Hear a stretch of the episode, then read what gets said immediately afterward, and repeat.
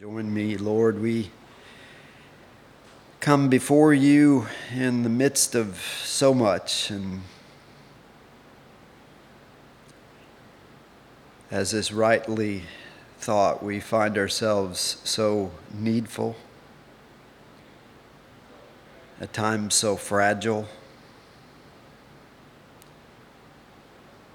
But as we will open up this morning with your words from the psalmist and then from you, Lord, we will find that there is a place that you have given us to go. And it is the place that you have called us to. And it is the place in the midst of all the storms of life both as individuals and as families and as a community of believers that we need to be drawn to. And as we will see this morning, Lord, you are so gracious and so faithful to draw us to that place in communion with you. So we just praise you for this, Lord. We just lift up this morning of worship and pray that it would just be a sweet aroma to you and it would just lift up our hearts from just the glorious strength and veracity of your word. Lord, we just lift all these things up in your ever precious name, our Lord and Savior, Jesus Christ. Amen. So I um, will ask for a little bit of patience. Um, I was telling some of the men that I had a study prepared for when David called me a week ago Thursday and said, Hey, I'm not feeling well. and I just, by Friday morning, with all that David is going through, and Cherie and the family, and all of us with him, just really wanted to. Um, just point us to the Lord. So it'll be a little more devotional. It'll be um, hopefully uh, cohesive, but it will be very uh, topical and it'll move from the Psalms to the Gospel of John. And uh, I'm sorry I didn't make copies, so, but you've got the you've got in your hands what we most need. Um, I want to just walk through a couple of extracts out of Psalm 42 and Psalm 43. And we read this Psalm 42 a few weeks ago, but this kind of it's a pair of psalms, but if as you really study it, it's it is a it is just an outpouring of the heart. Um, from these sons of Korah, which is fascinating to read their background and to see how merciful God is um, in the generational treatment of Israel. But let's just look at verse 1 of Psalm 42, and I'm just going to kind of skip along through here if you will keep up with me or try. But Psalm 42 1 says some fascinating and beautiful things to us through the psalmist that really should reflect the heart of every believer? I think that's kind of a soul question. Is this our heart? As a deer pants for flowing streams, so pants my soul for you, O God. My soul thirsts for God. This is a really key set of words for the living God. If you think about that living God spoken by the psalmist, as the believers of Israel were looking from Genesis 3:15 and the promise of this coming one, where the entirety of their faith was on the certainty of this one who would come, who has not yet come. But in the midst of all their idols, all of their dead idols, God was constant in pointing us to a living God. And as we know, the New Testament amplifies that in so many ways, right, that we'll touch on this morning. But we have a living God who is in the midst of all of our difficulties, all of our depression, that is a God given emotion that says something is not right. and seek me, right? As we'll see from these psalmists and what must have been going on. Look at the next verse 3. My tears have been my food day and night.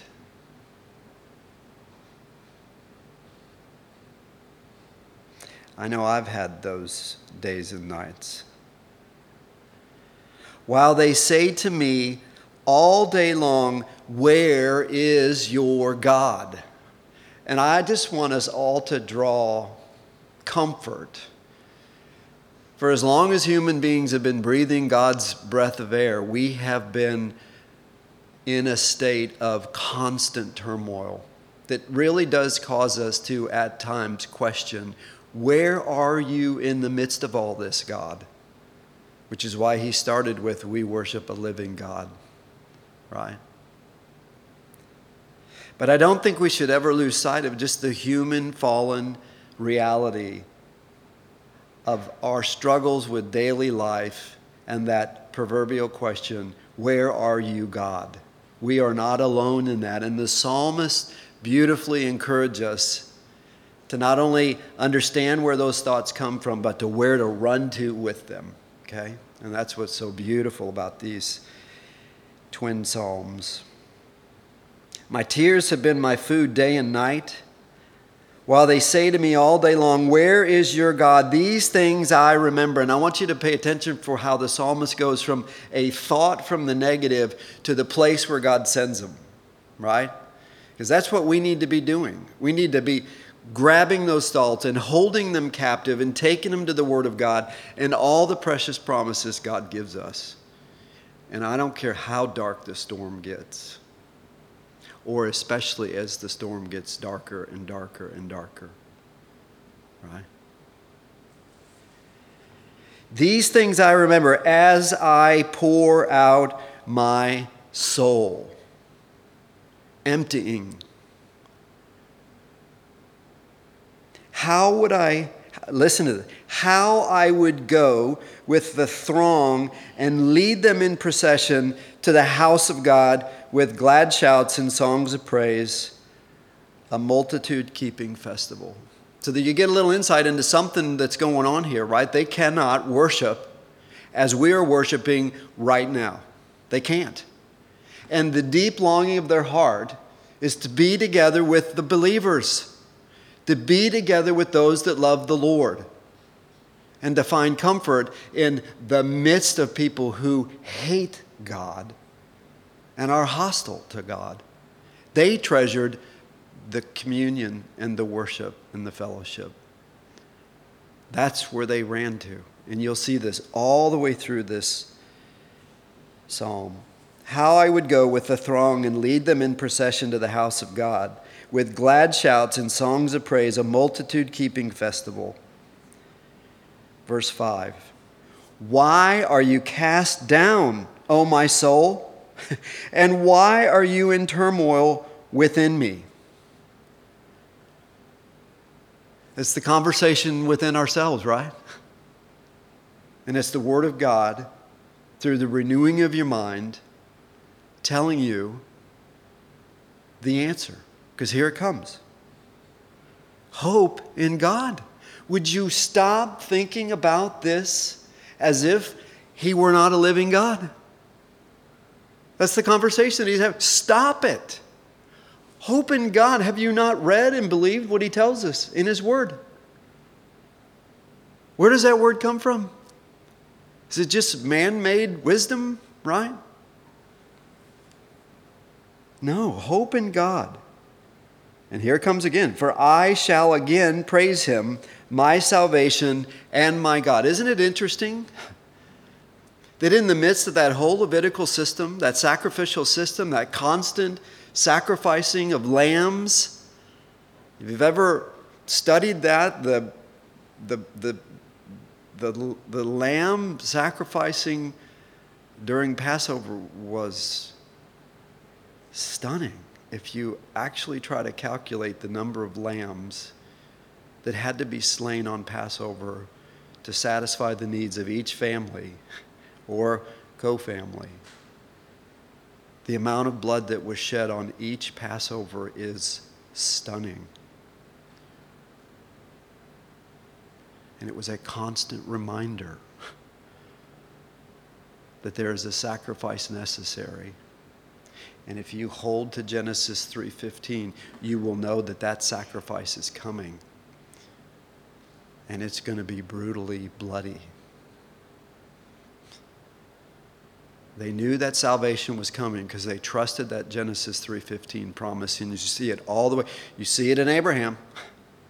Abraham knew when he raised the knife to, to Isaac that if God took him, God was still going to keep his promise because the Messiah was going to come through that line. And God would raise him from the dead. That is a faith that makes you stand back on your heels, doesn't it?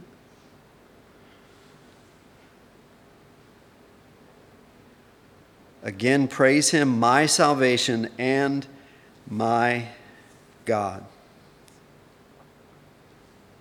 I want to just take a little detour. You can go with me or not, but I want to just look at Romans 5 9 through 11, just to kind of help stir us up.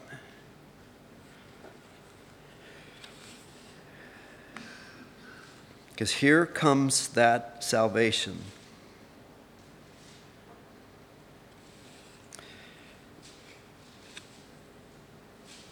Verse 9 of Romans 5. Since, therefore, one of the many, many, many, 17 therefores in the book of Romans that all send you backwards to look at what Paul has just said, which takes you right back to the previous therefore in verse 1 of Romans 5, where he says, Therefore, since we have been justified by faith, we have peace with God through our Lord Jesus Christ and I want you to look at verse 9. Since therefore we have now been justified by his blood, much more. Okay?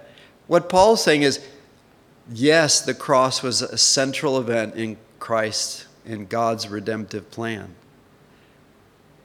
But there is so much more.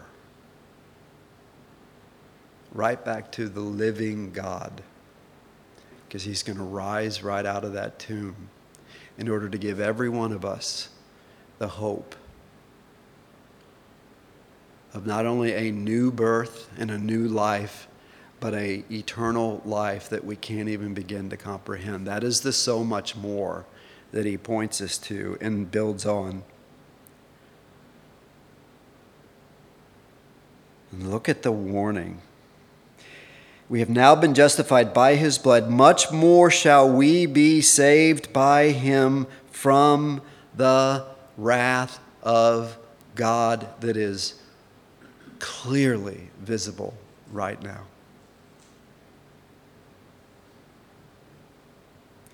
If that doesn't stir up your evangelistic call, nothing will.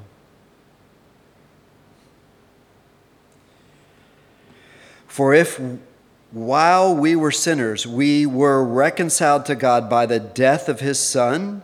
Much more, there it is again. Now that we are reconciled, shall we be saved by his what? Life. You see the resurrection? You see why the resurrection is so central and so attacked?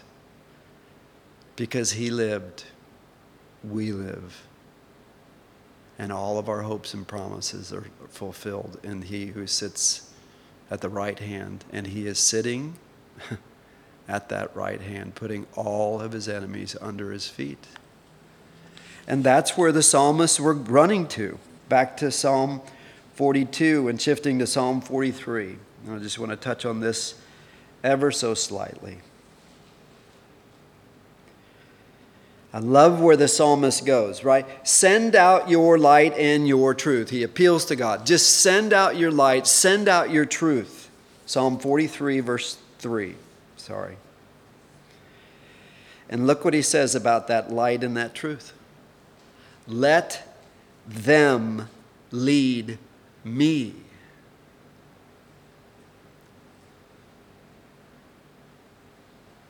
Let the Word of God, the light and that truth, lead us. Lead our hearts, lead our thinking, lead our actions that flow from it.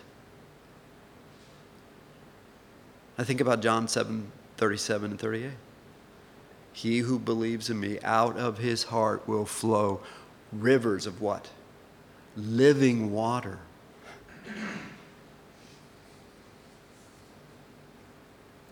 Let them lead me.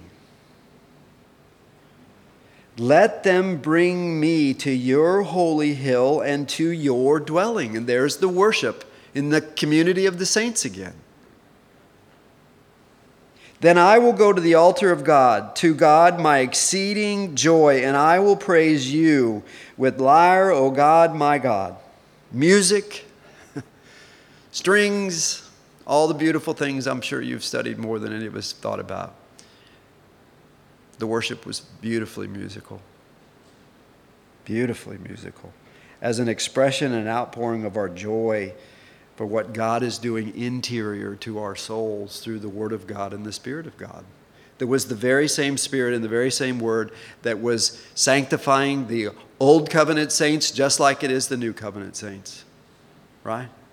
Conforming them, transforming them, renewing their mind so that they would immediately run to their hope in God as they endured all that Israel has endured, right? Verse 5 here, why are you cast down, O my soul? Why are you in turmoil within me? Hope in God, for I shall again praise him, my salvation and my God.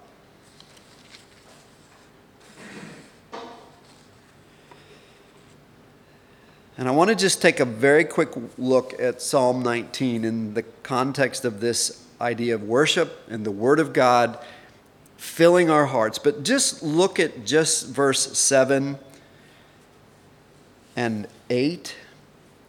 And let's just look at what the Word of God does to the heart of the believer.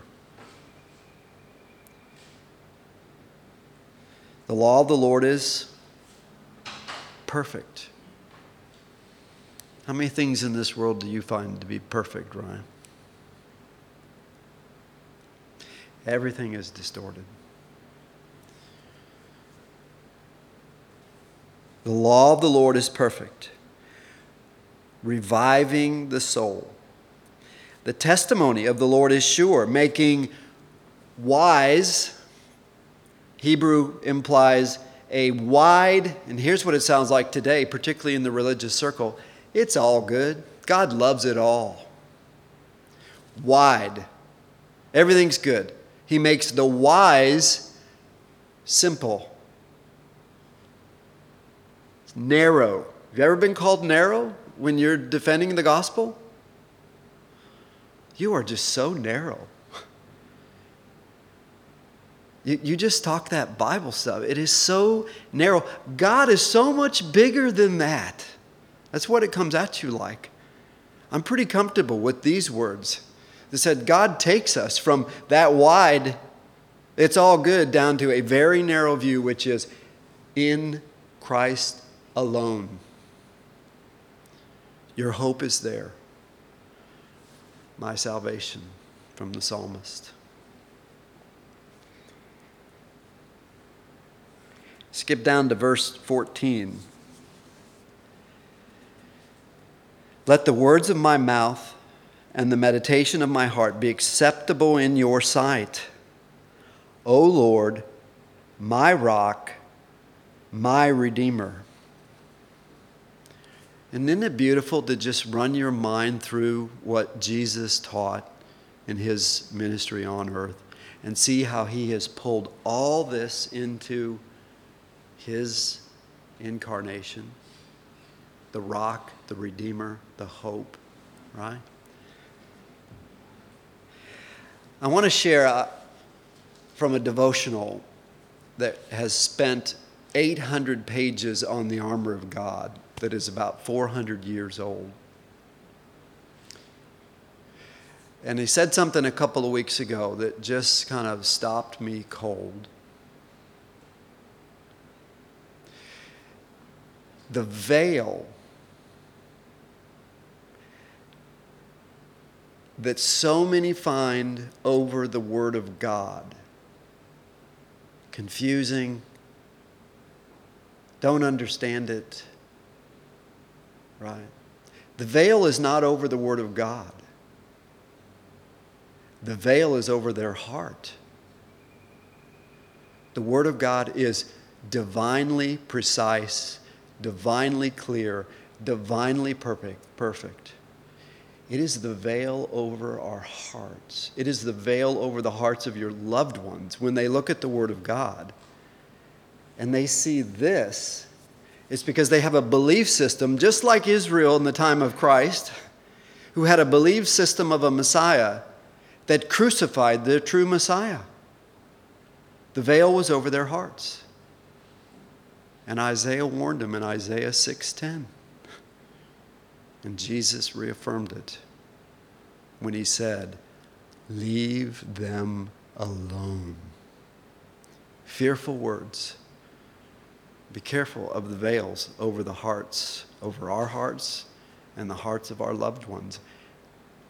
Be in the Word of God so you can take them to the Word of God and show them where their hearts are veiled to the truth. And it's usually just plastered with false religion.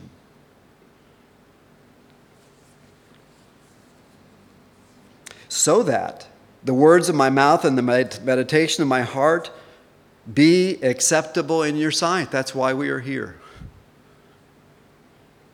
O Lord, my rock and my redeemer. Now I want to shift over to the Gospels. And I want to just shift to a, a place that is so important that really helps emphasize two points that we want to be constantly renewing in our mind. And it starts in something John David preached a few weeks ago, maybe more on Matthew 16, 13 through 17.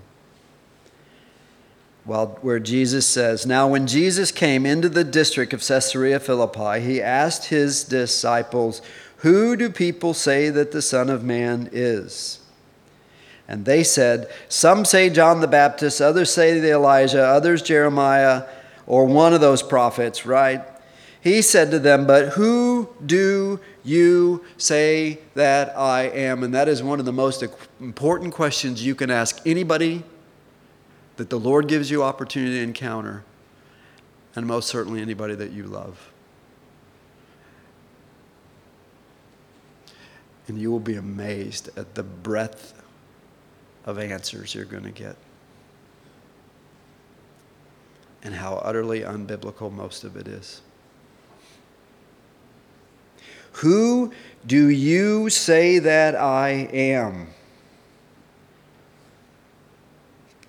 Simon Peter replied, as we know, You are the Christ, the Son of the what? Living God. Peter understood it. He was a mess, wasn't he? I mean, thank the Lord for Peter, Peter, right? But he was a mess. So that we can all kind of look in the mirror, say, "Hey, Peter." but he understood what the word of God said. And he understood that that word, that living God from all those beautiful scriptures that they had was standing right in front of him asking him the question. But I want you to pay attention to what Jesus says to him. Blessed are you, Simon Barjona, for what? Flesh and blood has not revealed this to you, but my Father who is in heaven. You ever think about that? Do you ever think about the moment you came to saving faith? Maybe even unknown to your experience? God the Father was teaching. God the Spirit was convicting. And the moment they brought you to that suffocating realization, that as my wife shares when she was nine years old, I am condemned. I am going straight to hell, and I deserve to go.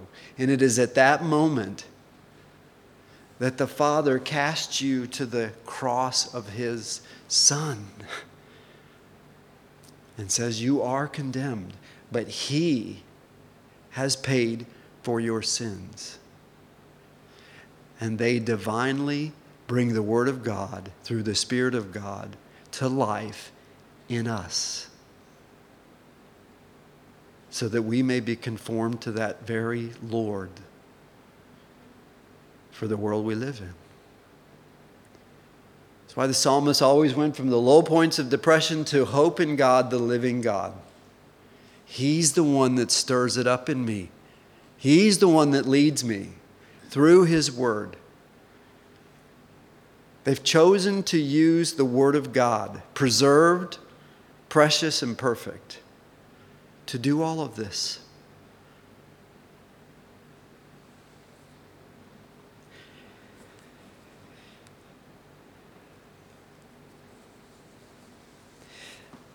Who do you say that I am? One of the crucial questions.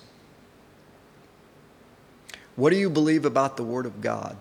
Is the next question. Because what you believe about the Word of God will be very reflected in what you believe about God. What you say about God, what you believe Jesus is, what you believe God is. And if you disregard the inerrant, sufficient truth of the Word of God, you will have all kinds of fleshly ideas of who God ought to be. And you will encounter this with those who hold those very near and dear. One of the most innocent ones of all. God is just a God of love. He would never punish anyone, right? The Word of God gives us the responses to that. And those people who are lost in those false teachings desperately need the Word of God rightly put in front of them so that they too can hope in a living God and not a God that they believe is all good, despite the fact that they look at a world that is absolutely unraveling every day. How do they reconcile that in their mind? Eventually, they just say, well,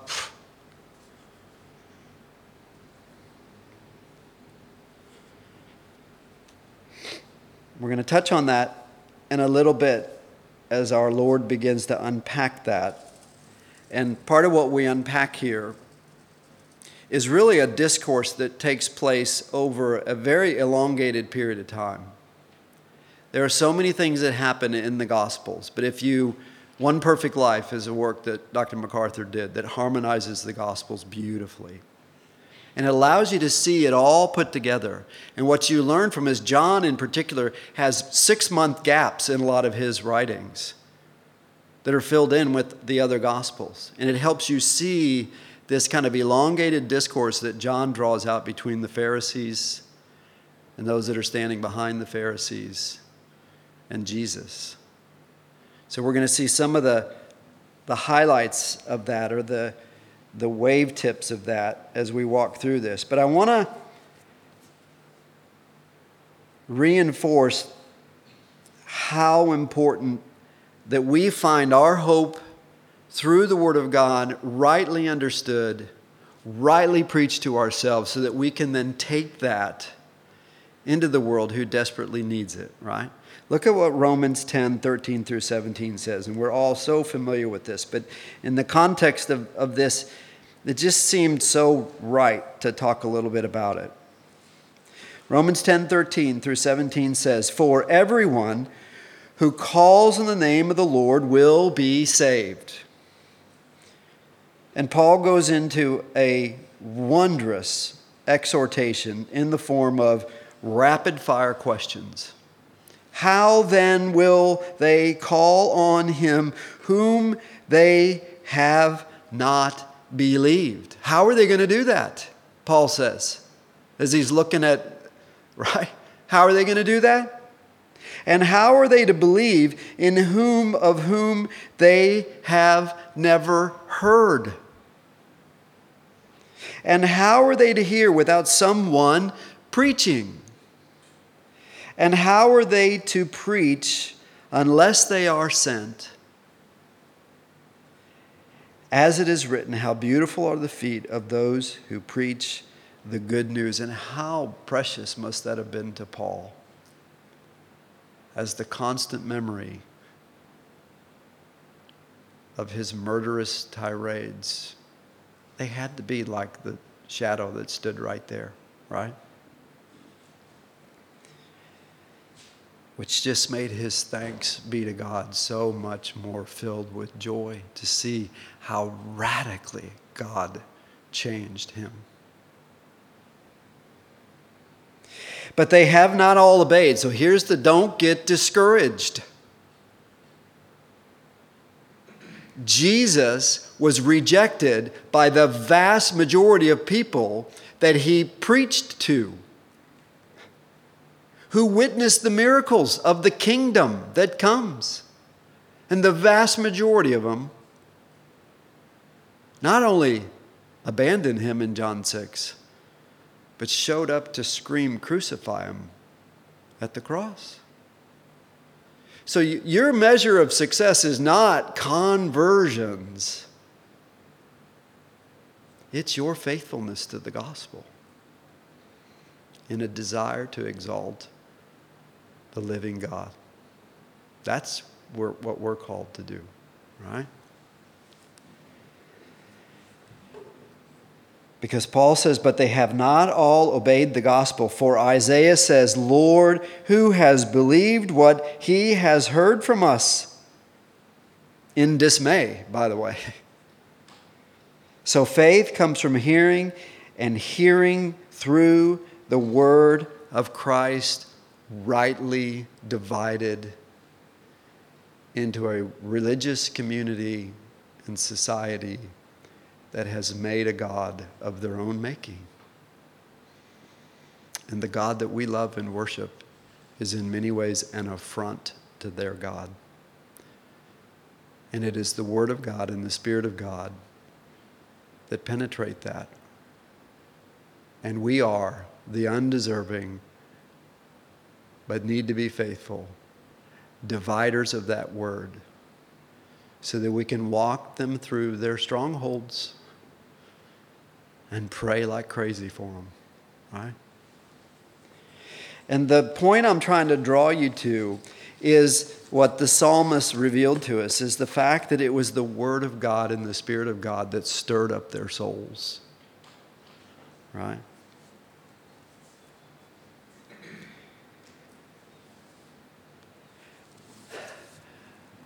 But there's warnings, and there's two of them, and I want to touch on them fairly quickly. Matthew 24, 9 through 12 says, Then they will deliver you up to tribulation and put you to death. And you will be hated by all nations for my name's sake. So, if you want reasons to be discouraged about, or maybe even hesitant about teaching and preaching the gospel, just go to Matthew 24 and examine yourself, right? Am I going to be a keeper and a steward of God's word? Because despite and contrary to what many, many believe, this thing is going to a not so good place fast. And it's going to close in on those who love the Lord of the Bible. And much of that closing are by religious people. Very unified.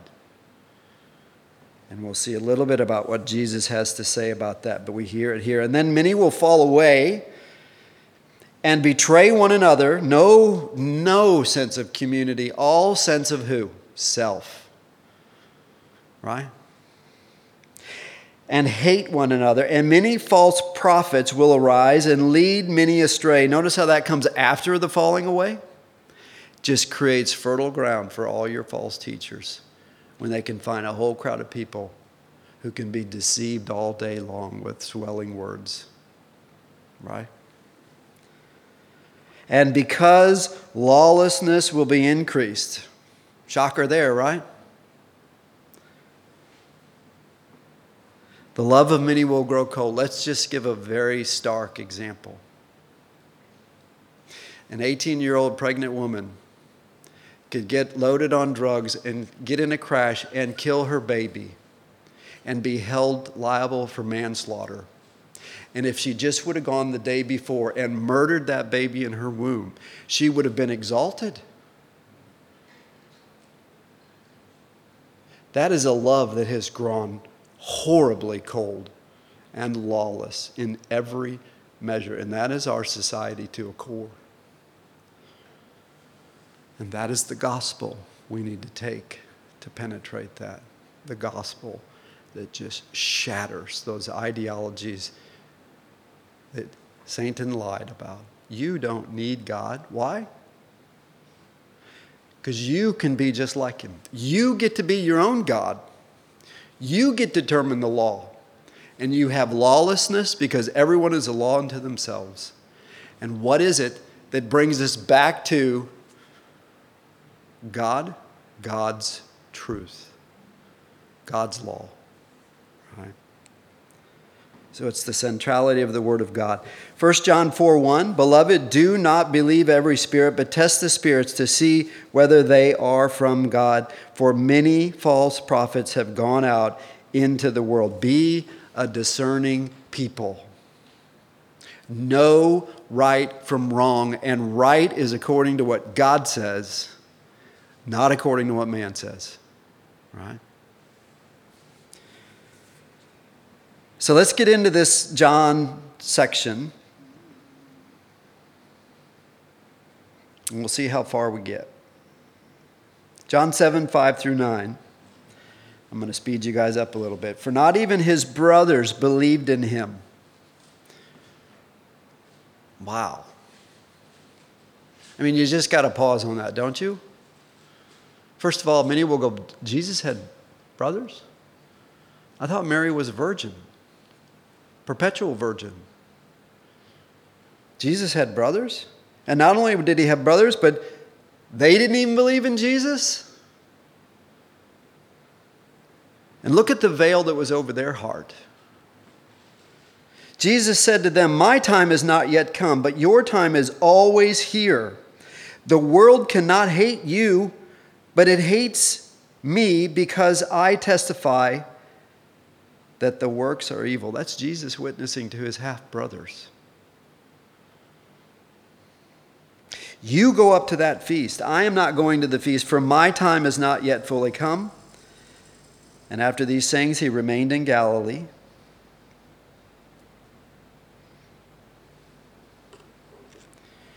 And again, we have to be reminded of the veil that lies over those brothers, half brothers' hearts. they watched Jesus grow up as their older brother. What kind of a veil blinds you like that?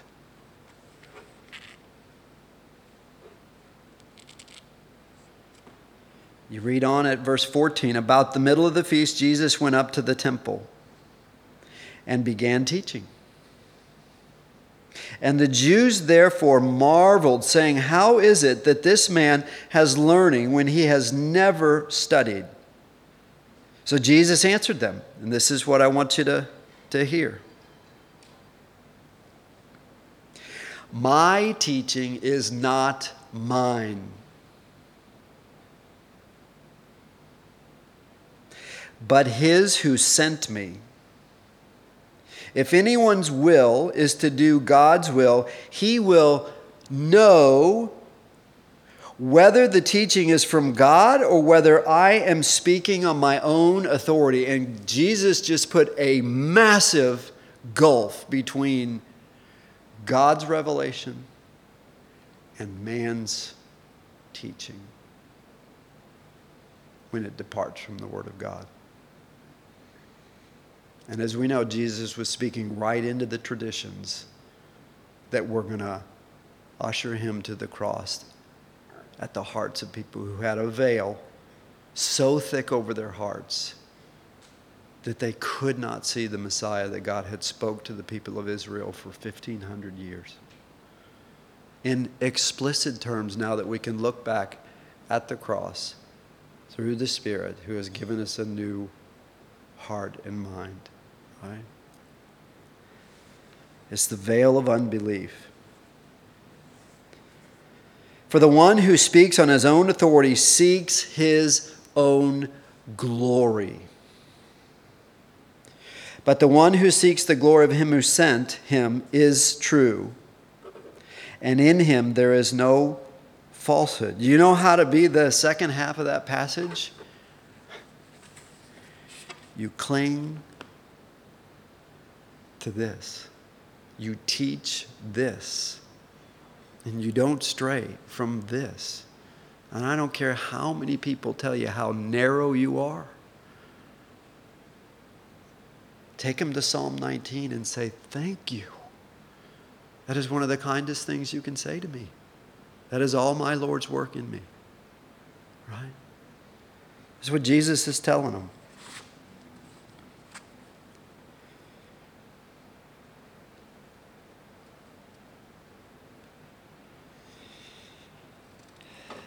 I'm going to kind of wind it down at John 12 44. And the proper way to think about this is the window for most of Israel is about to slam shut.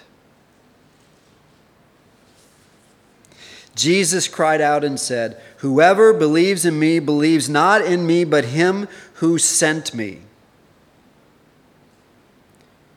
I treasure my love for the Lord.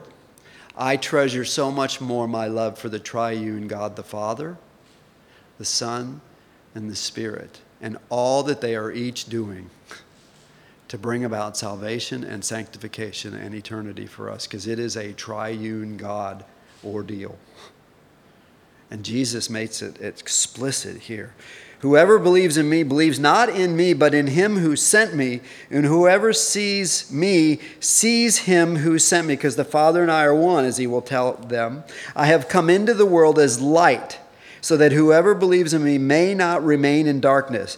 If anyone, comes the warning, hears my words and does not keep them, I do not judge him, says Jesus. And a lot of people like to just stop right there. See? Jesus doesn't judge. Don't judge me, right? Look at the warning that comes next. It's a fearful warning. For I did not come to judge the world, but to save the world. The one who rejects me and does not receive my words has a judge. The very word that I have spoken will judge him on the last day.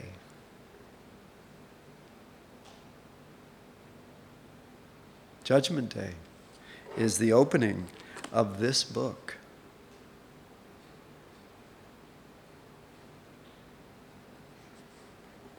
It's a powerful thought, isn't it? For I have not spoken on my own authority. He's continuing this message that is now six months later. But the Father who sent me has himself given me a command what to say and what to speak. And I know that this command is eternal life. What I say, therefore, I say, the Father has told me.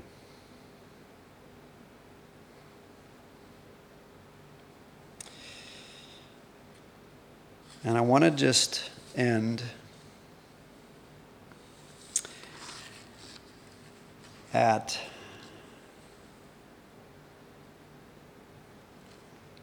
the um, passage that we touched on in um, 1 John 4:19.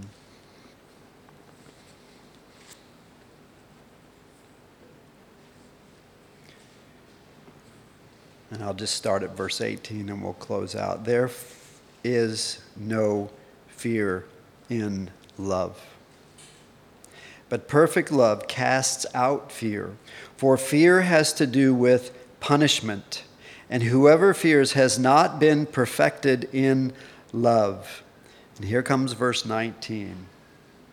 We love because he first loved us. That first cause of any light that came into our life was the abounding love of the triune God in your soul that just melted away everything else. Right? So thank you for your patience, and uh, we're wrapped up.